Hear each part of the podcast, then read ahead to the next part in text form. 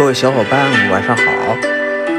今天是九月二十五号，现在是十点十七分。秋季到了，每个秋季呢，我们都会经历一些，呃，上火呀、身体感冒呀、发烧呀之类的小寒小病。那这是什么原因造成的呢？啊，我给大家分享一下我自己的一些亲身经历吧。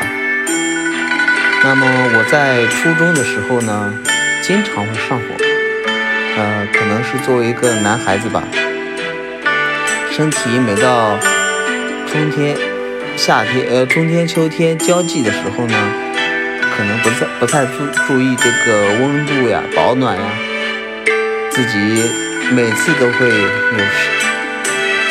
呃，感冒的感冒的情境，每次感冒呢，身体就特别难受。那么我记得那个时候最难受的时候就是眼睛一直在流流泪，停不下来的。那么，呃，鼻子经常是那种热烘烘的，想要往出流鼻涕，但是没有的。嗯。可能，可能这种症状呢，很持续了很久。那个时候呢，爸爸妈妈对于我这种情况也比较了解了，所以呢，经常就会煮那个冰糖雪梨水。但这个东西呢，好像也是不是特别起作用，因为，嗯，效果不是特别明显吧。其实，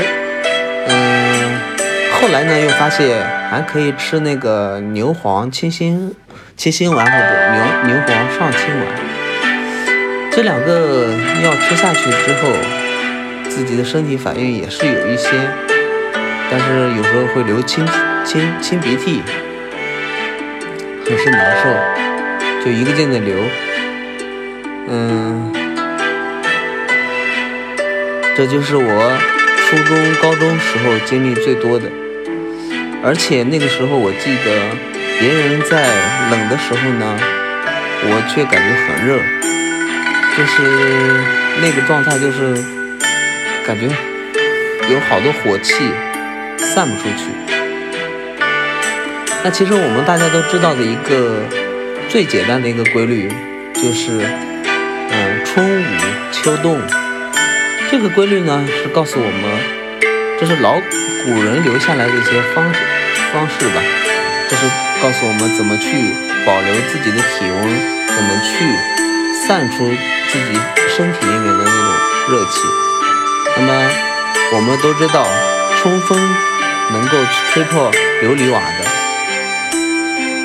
为什么呢？春风它特别阴毒，或者说是威力特别大，它可以把吹透到古人，呃，我们每个人的那个骨头里面去。嗯，那么秋天的风呢，它更适宜我们自己去散发自己的热气。虽然说冷，但它不至于说是能深入到我们的骨髓里面去。当然呢，古话归古话，自我的感知能力是很重要的。那么我是建议呢，一般只要天天气有刮风呀，或者说你个人感觉体温不是特别。